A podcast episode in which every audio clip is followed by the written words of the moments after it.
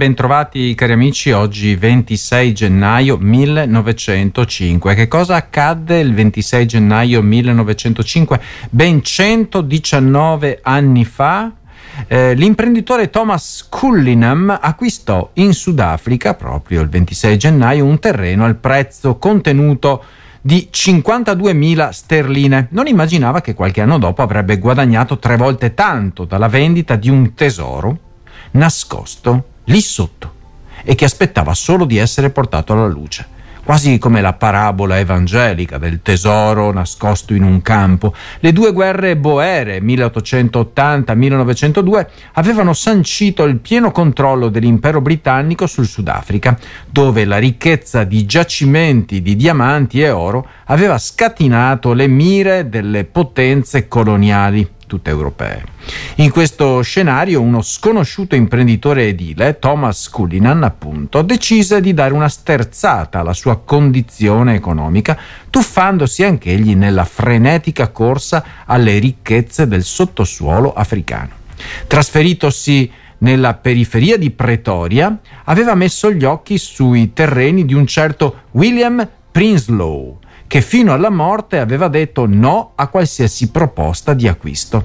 Lui ci riuscì comprando la Elandsfontein Farm degli eredi di Prinslow alla modica cifra di 52.000 sterline. Nel contempo fondò nel dicembre del 1902 la Premier Diamond Mining eh, Company, una società per ricerca ed estrazione dei diamanti. Cosa succede? Tre anni più tardi, un giovedì di gennaio, il responsabile della miniera, Frederick Wells, fu attirato dai riflessi luminosi emanati da qualcosa che spuntava dalla roccia a 9 metri dalla superficie. All'inizio pensò a uno scherzo di qualche minatore, succede, tanto che lo mandò ad analizzare convinto che si trattasse di un cristallo di scarsissimo valore ma si sbagliava e di grosso anche. Più tardi apprese che era entrato in possesso di un diamante grezzo, trasparente e incolore, dal peso di 3,106 carati, cioè 0,62 kg, 6 etti di diamanti. Quanto ne vuole, signora? Lascio? Lascio? Ce n'è qualcuno in più. Niente di simile era mai capitato tra le mani umane. In, in, onore del suo legittimo proprietario, presente al momento del ritrovamento, gli venne dato il nome di Cullinan. La notizia si diffuse rapidamente e non passò molto tempo prima che arrivasse un'offerta d'acquisto da parte del governo sudafricano, che versò a Sir Thomas 150.000 sterline. Quante speranze naufragate fra noi umani e soprattutto gli umani di sesso femminile eh, che subiscono diversi tipi di violenza, tra le quali anche la violenza economica, perché ce ne sono tante di violenze. Eh? Il male ha una fantasia macabra infinita. C'è anche quella economica, da non sottovalutare. Quando si dice una volta non c'erano divorzi, si stava benissimo, bei tempi, eh, eh ti voglio io. Eh si rischia di affermare un dato senza avere nessuna coscienza dei drammi e delle tragedie delle persone che hanno dovuto subirle appunto all'interno del matrimonio. Eh, il divorzio è l'ideale? No, nemmeno, assolutamente, neanche la violenza domestica però, eh? neanche la violenza economica. Il dramma di Giusy, che sto leggendo qui sul giornale, è un'esemplificazione vivida della terribile realtà della violenza economica contro le donne. Stai a casa, mi diceva, occupati dei figli, al resto ci penso io. E io ho consentito per far funzionare la storia. Non pensavo che sarebbe diventata la mia gabbia, confida Giusy, che per vent'anni è stata intrappolata in un matrimonio caratterizzato da abusi fisici e psicologici, con minacce. Se mi lasci, ti butti in mezzo alla strada. Questo non è un evento isolato, cari amici. In Italia molte donne subiscono violenza economica insieme a quella fisica e psicologica, senza contare il mondo, eh, sto parlando solamente dell'Italia, e si trovano dipendenti finanziariamente dai loro partner abusanti. Non ero libera di spendere i soldi neanche per fare la spesa, rivela Giusy, sottolineando un controllo ossessivo che la costringeva sotto la minaccia costante. La sua storia è solo un frammento di un quadro molto più ampio. Secondo un'indagine recente, quasi la metà delle donne intervistate ha subito violenza economica almeno una volta nella vita. Solo dopo aver chiesto aiuto e trovato rifugio in un centro antiviolenza, Giusy ha intrapreso un difficile percorso di rinascita. Eh, l'aspetto economico della violenza di genere, care orecchie di RVS, è spesso trascurato e ha conseguenze devastanti, eh? imprigionando le donne in un ciclo di abusi e controllo che mina la loro dignità e autonomia. È un problema sistemico, serissimo, radicato in strutture patriarcali che perpetuano disuguaglianze di potere. Combattere la violenza economica richiede non solo interventi eh, a livello individuale, ma anche un cambiamento sociale e culturale che promuova l'uguaglianza di genere e sostenga le vittime nel loro percorso di guarigione e indipendenza. Sì, sì, ho detto bene, indipendenza. Ora ci ascoltiamo Laura Pausini, una donna sicuramente che non ha subito o non subisce in questo momento violenza economica, eh, canta Strani Amori. Eh, eh, questi strani amori che fanno convivere due persone sotto minaccia orribile. E adesso impegniamoci, cimentiamoci in una riflessione articolata, eh, insomma, molto molto delicata, in due, due, in due slot, ecco diciamo, adesso e dopo qualche brano musicale la seconda puntata, su un testo di Elena Lowenthal. Eh, ed è un testo che eh, è premesso da due domande, una in seguito all'altra. E noi come ci saremmo comportati? Sì, perché è facile eh, guardare gli altri e prendere posizione, logicamente, no? Quando le cose sono già passate è più facile metterci da una parte o dall'altra, ma noi come ci saremmo comportati se fossimo stati al loro posto? Ehm, una profonda riflessione, quella di Elena Lowenthal, sulla memoria e il suo imperativo morale, ispirati appunto da queste parole. Lowenthal ci ricorda che la memoria non è un valore assoluto, piuttosto è una materia fragile esposta all'arbitrio. È un concetto importante da considerare specialmente quando affrontiamo eventi drammatici o così drammatici come eh, la Shoah. Domani è il 27 di gennaio. Questo tragico capitolo della storia umana ci presenta una sfida colossale.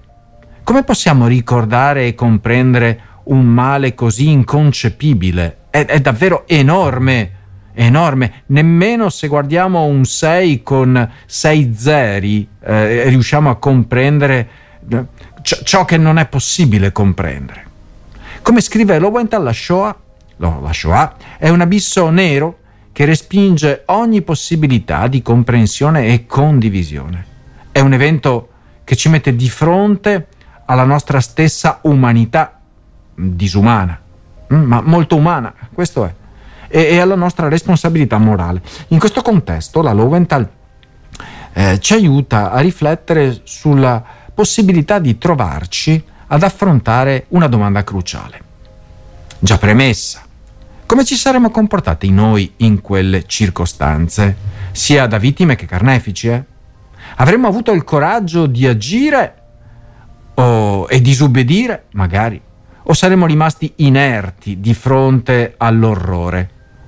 È un esercizio di riflessione critica, quello della Lowenthal, che mi ha inchiodato stamattina quando ho letto le sue riflessioni e mi ha spinto a guardare dentro me stesso e a interrogarmi sul mio ruolo nella storia, marginale, relativo, quanto vuoi, ma mio. E, tuo, se vuoi, eh, orecchio di RVS, nostro.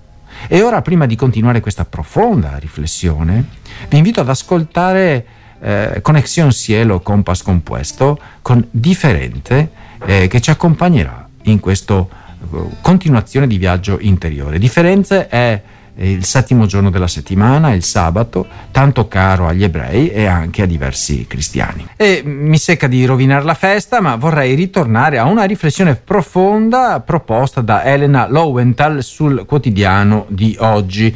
Eh, beh, innanzitutto bentornati da, dal, nostro, da, dal, nostro, rifugio musicale che ci permette di fare tante cose alla radio, non solamente di ascoltare testi o eh, ascoltare appunto de, del parlato, ma ascoltare la musica aiuta anche a distrarsi e a approfondire magari alcune, alcuni sentimenti.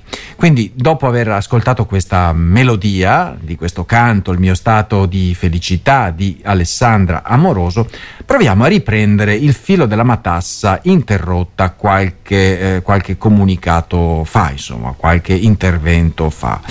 Eh, la nostra discussione sulla memoria e la sua complessità.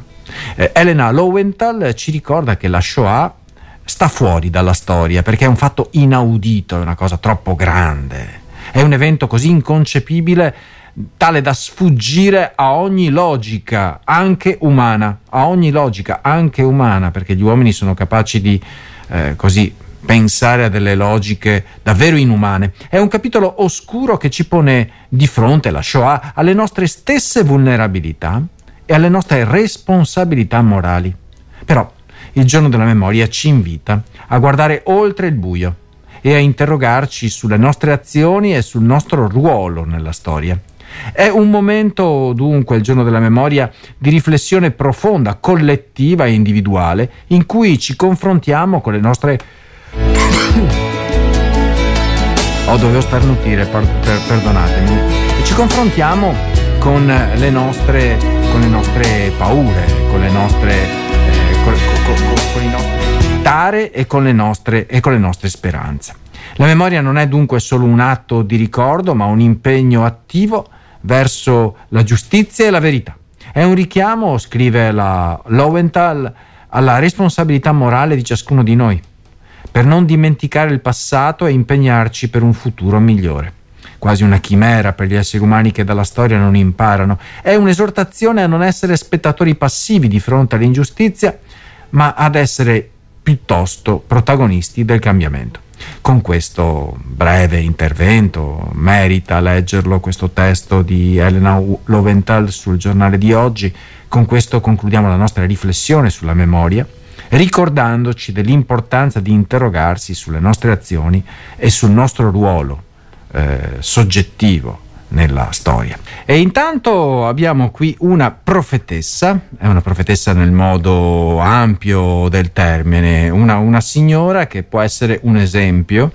Eh, anche per coloro insomma, per tutti coloro che detengono un portafogli particolarmente pesante. Si chiama Marlene Engelhorn, è austriaca, ereditiera della fortuna della nonna Trudy Engelhorn Vecchiatta fatto e sembra aver gettato una sfida al mondo della ricchezza e della filantropia.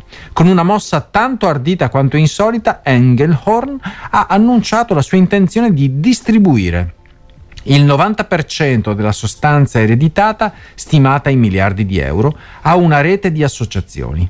Un gesto apparentemente nobile, ma non privo di una sottile ironia. Beh, subito i criticoni dicono: sì, ma intanto lei è ricca comunque. Sì, però eh, insomma, il 90%, eh. Engelhorn, 32 anni, ha creato un gruppo di 50 individui residenti in Austria chiamato Götter Rat, buon consiglio, incaricato di eh, decidere eh, come investire i 25 milioni di euro derivanti dall'eredità. Ma c'è un'importante clausola. I fondi non possono essere destinati a entità che violano i diritti umani o la Costituzione austriaca né a scopi di lucro. Una mossa che si rivela tanto innovativa quanto audace. Engelhorn non si limita a distribuire le sue ricchezze, è anche una sostenitrice convinta dell'aumento delle tasse sui ricchi. Partecipa attivamente a manifestazioni a favore della tassazione dei patrimoni e fa parte di movimenti come i Patriotic Millionaires e i Millionaires for Humanity. La sua voce si unisce a quella di altri influenti sostenitori della tassazione dei patrimoni estremi, sollevando interrogativi cruciali sulle disuguaglianze economiche. Dietro questo gesto apparentemente altruistico si cela magari un'ombra di controversia, L'eredità di Engelhorn proviene dalla storia della BASF, un gigante chimico tedesco coinvolto negli anni 30 e 40 con il regime nazista e questo solleva interrogativi sulla moralità dell'accettare e, distribuire una tale ricchezza. Quindi se si volesse criticare tutto avremmo del tempo, avessimo di questi problemi anche in Italia. Engelhorn non si limita a distribuire la sua ricchezza, è anche una sostenitrice convinta appunto delle tasse ai ricchi. L'iniziativa di Marlene Engelhorn solleva importanti questioni sulle eh, diseguaglianze economiche. Leggevo ieri che insomma uno sportivo guadagna eh, 700 volte di più o addirittura di più rispetto a un operaio. Beh, ma è possibile 700, 1000 volte in più, ma cosa te ne fai? Ricordiamoci che la prevenzione inizia dalla cucina. Che cosa c'entra una chef dai capelli rosa con i tumori? Si chiedono tutti coloro come me stamattina che hanno visto la sua foto sul giornale. C'entra, e come se c'entra. È dimostrato ormai che il rischio di sviluppare il 40% delle malattie oncologiche può essere ridotto con alimentazione, assist- astinenza dal fumo, movimento e in generale corretti stili di vita. E c'entra più che mai Cristina Bowerman, una stella Michelin, tre forchette del gambero rosso, ristorante a Trastevere e uno in Turchia che apre stagionalmente. Alla sua naturale predisposizione ad affrontare i grandi temi legati alla salute si è unita l'esperienza personale di un carcinoma alla mammella. Quest'anno Cristina è testimonial del AIRC, l'Associazione Italiana per la ricerca sul cancro. Domani in diverse piazze partirà la prima campagna del 2024. Oltre 20.000 volontari offriranno arance rosse. Lo stesso faranno da oggi studenti, insegnanti e genitori in mille scuole per promuovere la prevenzione e finanziare la ricerca. Ehm, la chef eh, è fissata con la prevenzione, lo confessa, e in più eh, dice mia mamma eh, eh, si è ammalata nel 1990, ora sta bene, una bomba comunque. La mia sensibilità per questi problemi è cresciuta di molto. Faccio la mammografia fin da quando ero giovane ogni anno. Avevo la stessa età di mamma quando ho scoperto di avere proprio il suo stesso tipo di tumore, nell'identico punto. Era il 2014. È stato merito anche della mia tenacia averlo trovato. A gennaio, mammografia negativa. Poco dopo ho avvertito, facendo l'autopalpazione, un nodulo strano e ho insistito per sottopormi a una seconda mammografia. È seguita una risonanza magnetica e un ago aspirato. Sono andata avanti con testardaggine, ci racconta la chef, guidata da un presentimento. Infine l'abbiamo trovato, ancora minuscolo, di appena 8 mm. Mi sono operata all'American Hospital. Eh, quale messaggio vorrebbe trasmettere alle donne? Mai dimenticarsi dell'autopalpazione e se vogliono sentirsi più sicure, le mie colleghe donne, fare la mammografia prima di quanto stabilito nei protocolli di prevenzione, ovvero 50 anni. Lei fa prevenzione anche in cucina, in quanto cuoca, eh, c- certamente, soprattutto in cucina, perché con un'alimentazione corretta si può fare molto, non tutto, ma molto. Non credo alle diete, ma al cambiamento degli stili di vita. Qualche suggerimento? Niente auto, meglio spostarsi a piedi. Non c'è bisogno di iscriversi in palestra per tenersi in esercizio, va da sé che non bisogna fumare. Mi sembra dei bellissimi consigli, proprio in armonia con la filosofia di vita e salute web e anche di RVS Accendi la Speranza.